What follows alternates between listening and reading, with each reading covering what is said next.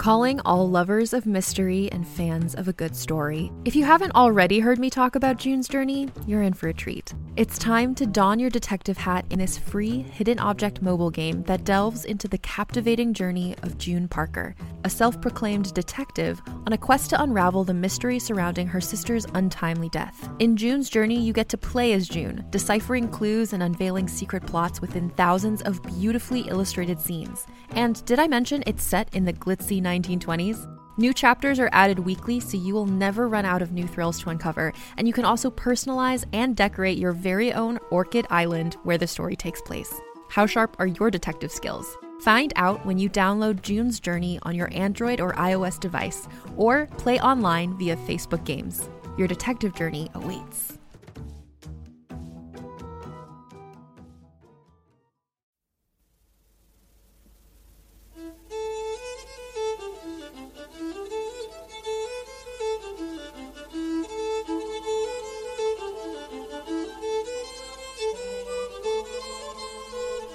Listening to Episode five of Quarter Share, a trader's tale from the golden age of the solar clipper.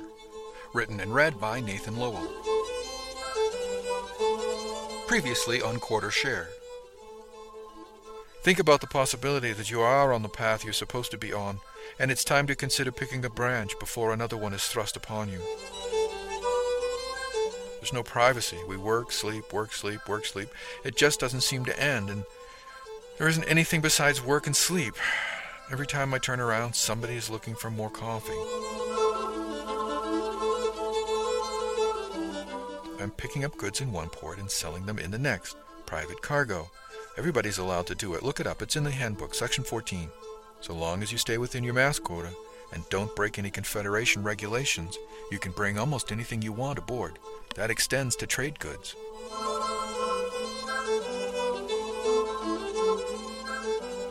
Chapter seven. NERIS System. twenty-three fifty-one, September sixteenth. The gym was one deck down from the berthing areas. You'd have thought I'd have been observant enough to realize that all the passages I walked past, through, and around every day on my way to and from the mess deck and galley all led somewhere. The truth was, I was always just a bit lost on the ship. When I wasn't following Pip, I stayed on the paths I knew. Compared to the areas of the ship I'd been in so far, the gym was huge. The overhead was twice as high, and my spatial sense told me we were occupying an area almost as large as the galley, mess deck, and berthing areas combined. I looked at Pip incredulously. "Is this normal?" I asked. "What?" "This," I exclaimed, waving my hands at the space. "Man, I had this idea we were using every cubic meter for cargo. We're living in a cracker box up there, but here we have this huge space. What gives?" Pip chuckled. "Oh, not all the ships have a gym this big. Federated freighters over forty kilotons do. We're lucky that way. But pretty much all the company ships have some kind of exercise facility. It helps on the long trips if the crew can blow off excess energy. Otherwise, the walls start to really close in." "No kiddin'." I punched him playfully in the shoulder. "What else haven't you told me?" "Sorry?" he asked, rubbing his shoulder. "What else is on this ship that I don't know about? First it was the view from the bridge, now this. What else?" I asked. "And why didn't you tell me? You know I'm a greenie." "I'm sorry. I thought you'd figure it out with your tablet." "What's that supposed to mean?" "Pull up the ship menu on your tablet, doofus. Look at the schematic." It took a heartbeat for me to realize what he was saying. My brain kept arguing with itself. Oh, for crying out loud, how could I be so stupid? And then, how could I have known? It's only been two weeks and I've been busy. I did what he suggested and blinked dumbly at the detailed map of the ship that appeared. I was able to rotate it around, zoom in, zoom out, even isolate systems like water, air, electrical, and data. The ship was, in essence, a long hollow spine with bulbs on each end. The wedge-shaped cargo containers locked onto the spine and each other, six per section, twelve sections long. The aft bulb held the main boat deck with the ship's boat in it, along with some reactor generators and the kicker engines. The schematic even said that they were Dynamar's auxiliaries, with an energy output rating that didn't mean anything to me, and the fuel tankage necessary to run them. It noted that we had eighty-five percent capacity on fuel. The forward bulb was a bit larger than the aft bulb. The bridge was perched on the highest level. Under that were officers' quarters, and then crew quarters, including the areas I was familiar with, plus operational kinds of closets and storage. I'd realized the galley's pantries and coolers were pretty extensive, but every one of them was detailed on this schematic, and there were some I hadn't even seen yet. The gym level took up almost the entire width and length of the middle of the bow section, except for the very front of the ship where the locks were, and a row of lifeboat pods along each side. Looking around to compare what I saw with the schematic on my screen, I realized that there was a clever catwalk running around the perimeter above the pods, and I could see a couple of crew running laps. Below us were the engineering decks, including spaces for environmental, power generation, computing, and the field generators that created the solar sails and grav keel that provided our main propulsion. "Man, I feel like an idiot," I mumbled. Pip said, "No, I'm sorry. I forgot you're so green. I should have given you a real tour, but come on, Tempest is fugiting all over the place, and I need to work out a little bit and then get a sauna." He led me to the changing room and helped me get a towel and workout garb. I was even able to get running shoes that were better than anything I'd had on NERIS. "They'll bill you for it," Pip said, "but they're yours to keep. Just grab an empty locker and palm it. You can store all that stuff down here." I was a runner, but Pip liked the more exotic devices. Personally, I thought he was just a gadget head, but endorphin junkies don't get to be judgmental. We split up, leaving the changing room, and I climbed the ladder to the track. He went to the stationary devices, where he moved from station to station in some pattern that made sense to him. Frankly, I lost track of him as I dropped into a running trance. Intellectually, I knew I'd probably regret pushing so hard, but it just felt so good to be running again. I was only able to go about eight laps before lack of wind and excess lactic acid pulled me to a stop. I met up with Pip again, and he led me through the changing room into a shower where we sluiced off the worst of the sweat, and then into the sauna for luxurious steam. I confess I was a bit nonplussed when I sat down beside Pip on the smooth wooden bench and realized that the older woman across from us was the captain. I started to get up again when she spoke. "Mister Maxwell tells me you're fitting in nicely, Mister Wong," she said. Uh, yes, sir. Thank you, sir," I mumbled. "Well, keep up the good work," she said with a genuine smile. "Why, I need to get out of here before I melt. I still have work to do." She rose then and said in a louder voice, "Good night, crew." A chorus of "Good night, Captain" came from around us in the murky depths and from around various corners. She strolled out into the showers, and I couldn't help but admire her legs. Pip elbowed me sharply. "She's old enough to be your grandmother," he hissed. I blushed and hoped the steamy air and heat hid it, but I heard a low chuckle from somebody just out of sight around the corner and blushed even more. It turned out that the gym, or at least the sauna, was the social hub of the ship. Even during the afternoon we'd find deck, engineering, and other watchstanders taking advantage of the facility. Evenings were fair game and somewhat crowded. I was as likely to see the captain or first mate there as anyone else. At first I was a bit nervous about seeing the captain almost naked, not because she was a woman, but because she was the captain. It didn't matter what she was or wasn't wearing, though. The mantle of captain stayed with her wherever she went, so I got used to it pretty quickly. From that night forward, the daily routine included a workout in the gym followed by a sauna. Most days Pip and I took our mid-afternoon break there, and it was very refreshing to go back to the galley after a bit of exercise, a nice sauna and a cool shower. Also, from that night forward, our daily routine included some kind of educational activity. Between Pip's knowledge of ships and trade, and my knowledge of cooking, we had quite a lot of expertise between us. We enlisted Cookie's help, too, and I made Pip tell him about his real background. "Trading in ship stores? Mister Costes, you shock me," Cookie concluded when Pip finished his recitation. But when Pip's back was turned, he gave me a broad wink and a discreet thumbs up. "I draw the line at inferior ingredients," he insisted. "Hey, I have to eat it too," Pip answered. "I'm just wondering if we can't actually afford better ingredients on the same budget if we get a bit creative about what we buy and where." After that, Cookie and Pip spent at least a stand every day going over the inventory and budget. Pip was hatching something, but I didn't know what. He was being tight-lipped as ever about it, but Cookie treated him with a new respect, and I found myself smiling whenever I saw them with their heads together over their tablets. That left me with only one loose end. What specialty did I want to pursue? It was odd, really. My mates back on NERIS all played the what-do-I-want-to-do-when-I-grow-up game with themselves and each other. I'd watch them find and explore what they thought might be their particular callings, music, art, even business and education. Personally, I just never felt the need. Mom had insisted that I take advantage of the university and her position there to get an education, for all the good that did. And I'd agreed to study something just for the sake of going, because it would buy me some time to figure out what I wanted to do. But I never really found the thing that made me say, yes, this is why I'm here.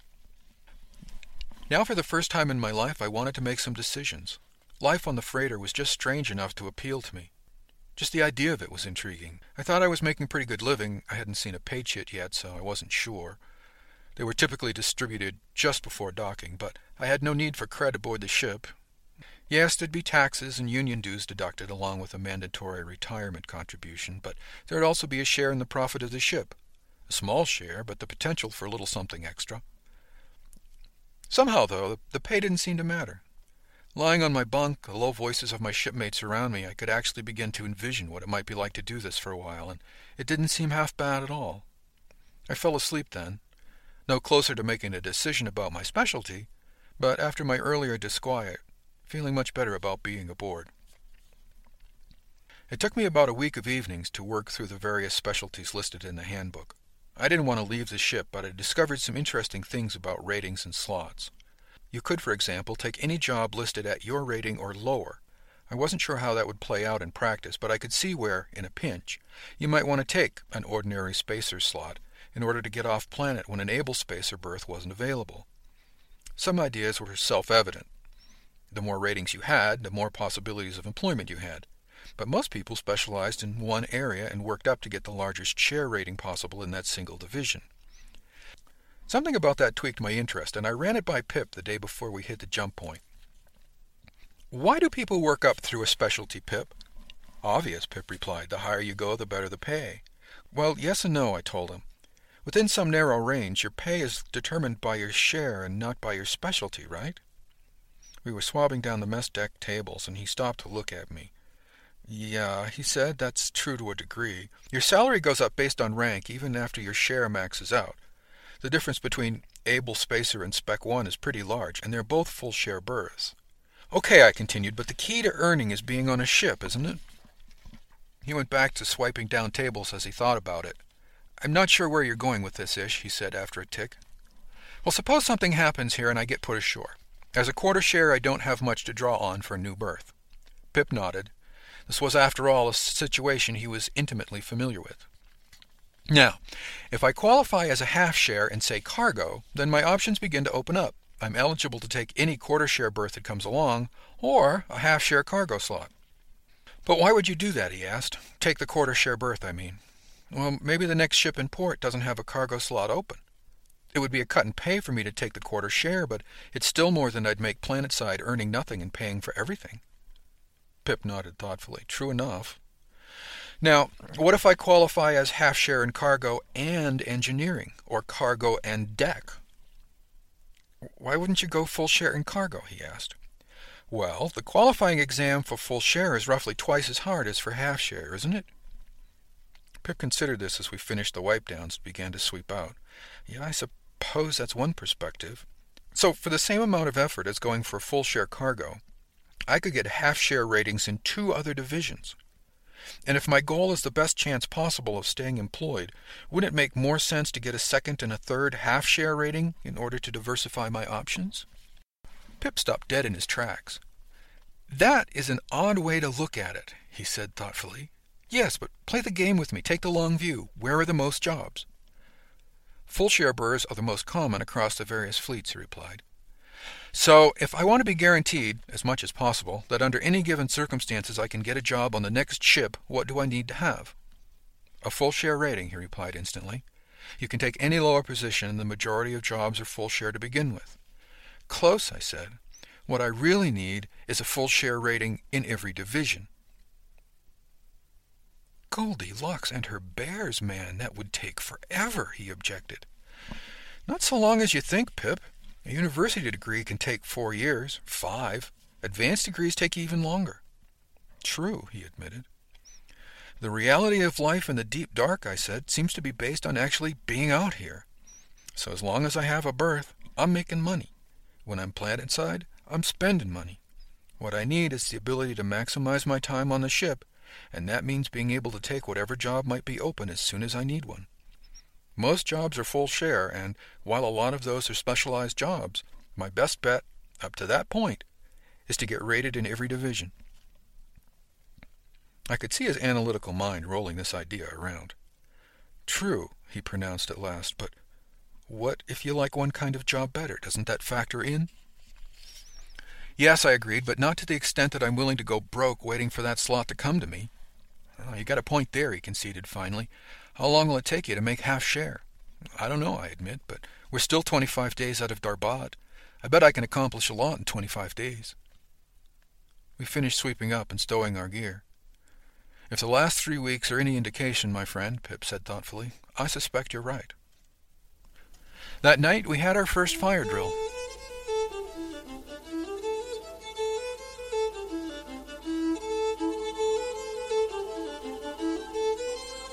Chapter eight. NERIS System. twenty-three fifty-one, September twenty-first. The klaxon, making a very loud electronic buzzing, woke me out of a deep sleep and practically gave me a heart attack. Even before the klaxon had stopped, I heard people moving around in the berthing area, pulling on ship suits and boots and getting ready to go.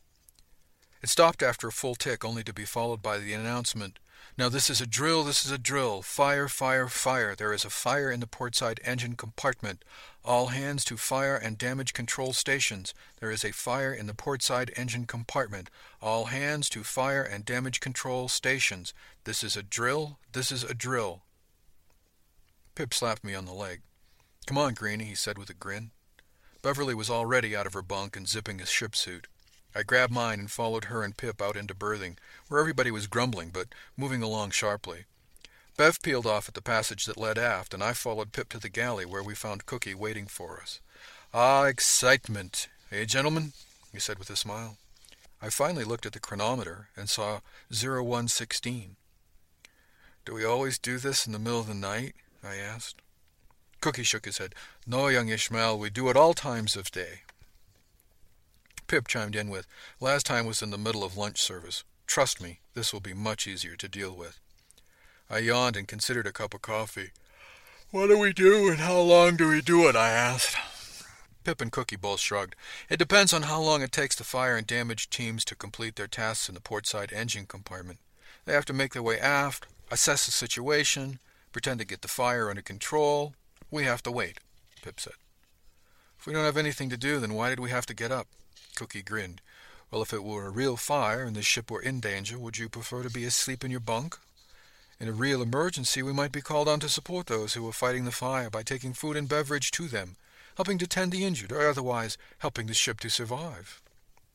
I nodded blearily. "Okay, I can deal with that. How often do we have these drills?"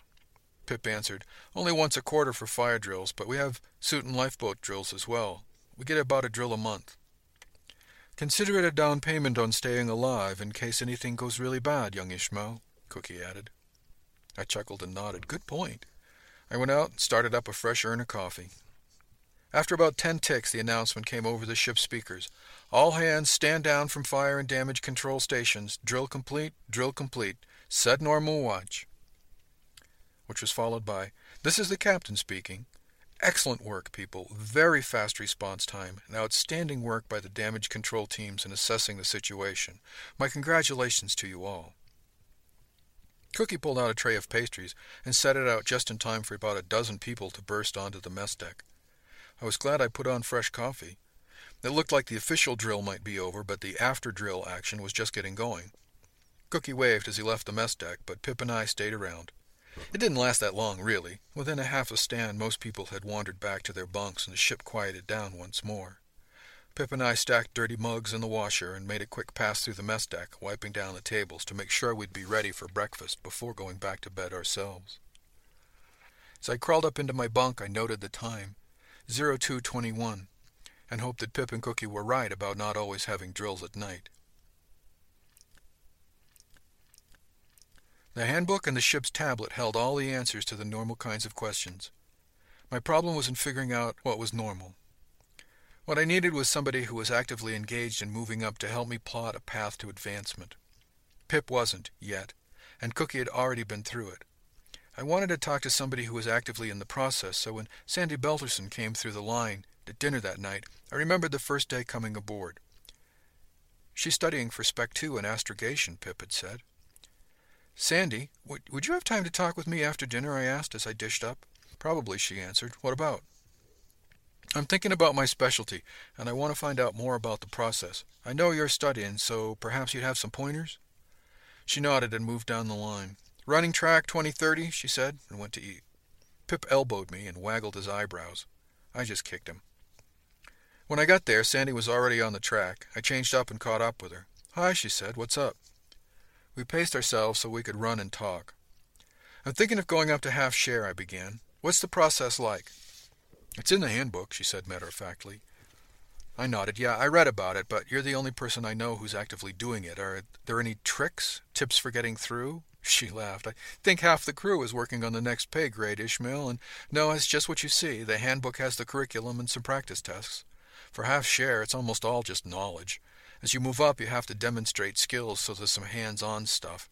Every so often, the educational officer would administer the exams aboard, and if you pass, add the rating to your personnel jacket. You can also take them pretty much on demand at any union hall." I nodded. "Okay, I was just checking. It seemed a lot like earning scout badges," I commented. She laughed again. "I suppose it is, but as a system, it seems to work." We reached the end of the lap and paused at the top of the ladder. "One last question. Who's the educational officer?" "The third mate, Von Nichols," she said. "It's in your tablet." "If I have any other questions," I grinned at her, "I'll uh, look in my tablet." "Thanks, Sandy. I appreciate it." Chuckling, she headed down the ladder with a "you're welcome" wave over her shoulder. "Good luck," she called from the floor below. I took a couple more laps myself before heading for the showers and sauna. The next day was my first transition. I knew I'd been through a jump before, but I didn't remember much about it from the trip to NERIS with Mom all those years ago. I had been too young. According to the countdown timer on my tablet, transition would occur sometime in the middle of the afternoon watch.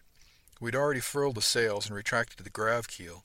The kickers, the auxiliary engines in the stern, were on something called hot standby, according to what I'd overheard from the engineering crew. At the moment, we were lined up on the jump trajectory and just coasting into correct position. Sure enough, about fourteen hundred, as Pip and I were finishing cleanup, the announcement came. "All hands secure for transition. Set transition detail. Transition in ten ticks. Mark." I looked at Pip. He shrugged. We stowed the cleaning gear and settled at one of the mess tables. "It's no big deal," Pip said conversationally, apropos of nothing. "It can't be too traumatic," I admitted. "I did it as a toddler, and I don't remember a thing." "All hands, transition in ten, nine, eight, seven," the announcer counted down, and I couldn't help but brace myself. "Three, two, one, zero. Transition completed. Welcome to Darbat. Estimated arrival at Darbat Orbital in twenty-four days. Secure from transition stations. Set normal watch. First watch has the con." I don't know what I expected. Some kind of sensation, at least. Perhaps a flicker in the lights or some kind of trilling in my brain. Pip shrugged. "Told you," was all he said. Cookie called him into the galley. "Mister Carstairs, I have those figures we needed." He waved, and I pulled out my tablet to message Mister Von Nichols about an appointment to talk about my future education. I knew him, at least on sight, of course. Everybody comes through the mess line. It seemed like I'd no sooner hit send when Mister Von Nichols walked onto the mess deck. He nodded to me, grabbed a cup of coffee, and sat down at my table. "How can I help you, Mister Wong?" he asked. I didn't know how he'd even had time to read the message, but I plowed ahead. "I'm interested in moving up to half share, sir," I began. Is is there anything I need to do? File an application? Notify you?" He sipped his coffee. "Not really. It's just like the handbook says. Half share is easy. Study until you think you're ready to pass the test. Show up at the test and pass it. I'll be administering the next round in about a month, actually. It'll be after we leave Darbat." He paused. "You realize that passing the test doesn't give you the pay bump?" I nodded. "Oh, yes, sir. I'm just trying to think ahead. I don't plan on leaving the galley yet. I just want to expand my options beyond quarter share." He smiled. "That's good to know. This is the best coffee this ship's ever had." His tone was teasing. "What test are you taking?" he asked. "Angelman, sir," I told him. I felt compelled to add, "First." "First?" Uh, yes, sir. I'm, uh, I'm planning on pursuing all four of the half-share ranks." He blinked. "All four?" I nodded.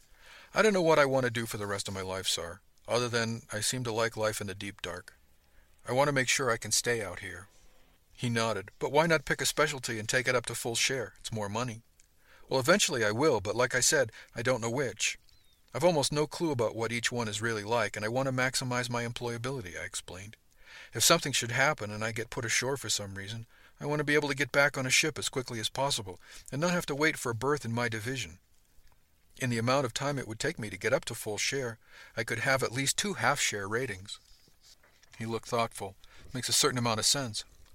Economically, it's more advantageous to be underway, even in a berth that's not my favorite job, than it is to be paying out to wait planetside for a preferred job. True enough, he admitted, but would you be able to do a job you hate for weeks at a time? Sir, I have no idea what jobs I might like and what jobs I won't. Until I get to actually do them, there's no way I can tell. He nodded. The only way I can get to do them is to move up to half-share and try them out. Once I've gotten rated, I can pick. If I don't like something, I'll know enough not to pursue it. Going through the test should give me some indication, won't it, sir? He looked at me thoughtfully for a tick. Yes, Mister Huang, it probably will, he said at last. It's certainly an interesting approach. Do you foresee any kind of difficulty, sir? I asked him. He shook his head. Only the time it'll take you to get through all four ratings. We only offer the tests about once a quarter. Is there any limit on the number of tests I can take in a test period? I asked. He looked startled. Could you be ready for more than one? He asked. I shrugged. I, I don't know, sir, but three months is a long time, and I've seen the half-share curricula. It doesn't seem like it would be that much compared to, say, a university program. He smiled. No, I suppose not, but at university you're not working ten hours a day every day in addition to going to school. Well, that's true, but here I'm not drinking my nights and weekends away either, I countered with a laugh. Mister Von Nichols grinned at that. True enough, Mister Wong, true enough. He stood and headed out into the passage. At the hatch he paused for a tick. Engineering's a good place to start, he said, but look at cargo as well. There's a lot of turnover with cargo handlers. The work's kind of boring and relies more on muscle than mind at the lower ratings. If you're trying to maximize employability, having your cargo rating would be a good step. Thank you, sir. I appreciate the tip. He nodded and left me to ponder. I was still sitting there when Pip came out of the galley. Problems, he asked. I heard you talking with Mister Von Nichols. I shook my head. Actually, no. He wasn't exactly supportive, but he didn't try to talk me out of it. What's up with Cookie? Pip ran a hand through his cropped dark hair. We're good, but I need to find a computer. I don't want to run my sims on the ship's computer just yet, but things are getting complicated enough. I need to get some computing cycles. You want to borrow mine? I asked. You have a computer? He asked incredulously. You brought a computer aboard? Yeah, I nodded. Is there a rule against it? He shook his head. It's just that they mass so much, most people don't want to burn quota on something they can get using the ship's frame. I nodded. Oh, well, see, I didn't know that was available here, and it was my mom's. I thought it might be useful for studying and stuff, and it has more processing power than my PETA. Studying what? He asked. Well, I confessed. I downloaded several dozen courses from the university at NERIS before they shut off Mom's access. You know, she was a professor there. He nodded. You'd mentioned that, but I didn't imagine that you'd have brought that with you. Why not? I asked. Your aunt told me that all I really needed to bring was entertainment cubage. And you put university classes in the category of entertainment, he asked. I shrugged and nodded. Amazing, he said. What courses? I, I don't remember, I confessed. Plant sciences, astrophysics, advanced math, I know, but I was just grabbing and saving in a kind of daze. It was right after they told me. I choked off and looked down. Hey, no problem, I understand, Pip interrupted. We're clear until fifteen thirty. Can we go look? Down in the berthing area, we spread my stuff out on the table. Mid-afternoon, it was pretty quiet since most people were on day watch, and those who weren't were either sleeping or engaged in their own pursuits. Pip whistled when I brought out the computer. This is a very good machine, he said, unfolding it, and it doesn't mass anything like I thought it would. I shrugged. Mom used it for her work, although I stripped her stuff off it and sent all of that on to storage. It's pretty empty now, except for the basic software. We started cataloging the courses I'd brought from NERIS. Astrophysics, plant sciences, ecological studies, accounting, advanced math, and at least ten others. We didn't get through the whole list because we kept getting sidetracked by things we found and had to head back to the galley before we got through all the storage cubes. Pip kept exclaiming, I can't believe this. Before we went, I gave him the computer and the credentials so he could use it. Thanks, as she said, this is going to make it much easier. What simulations are you running? I asked as we wandered back to the mess deck. Uh, just some trading sims, he said too casually. Uh-huh, I said, but I let him off the hook as we got into the evening routine.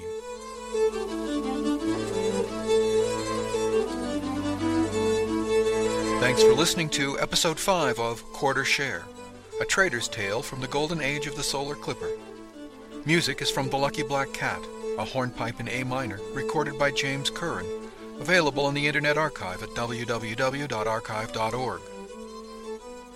This has been a presentation from Durandis, offered under a Creative Commons Attribution, Non-Commercial, No Derivatives two point five license.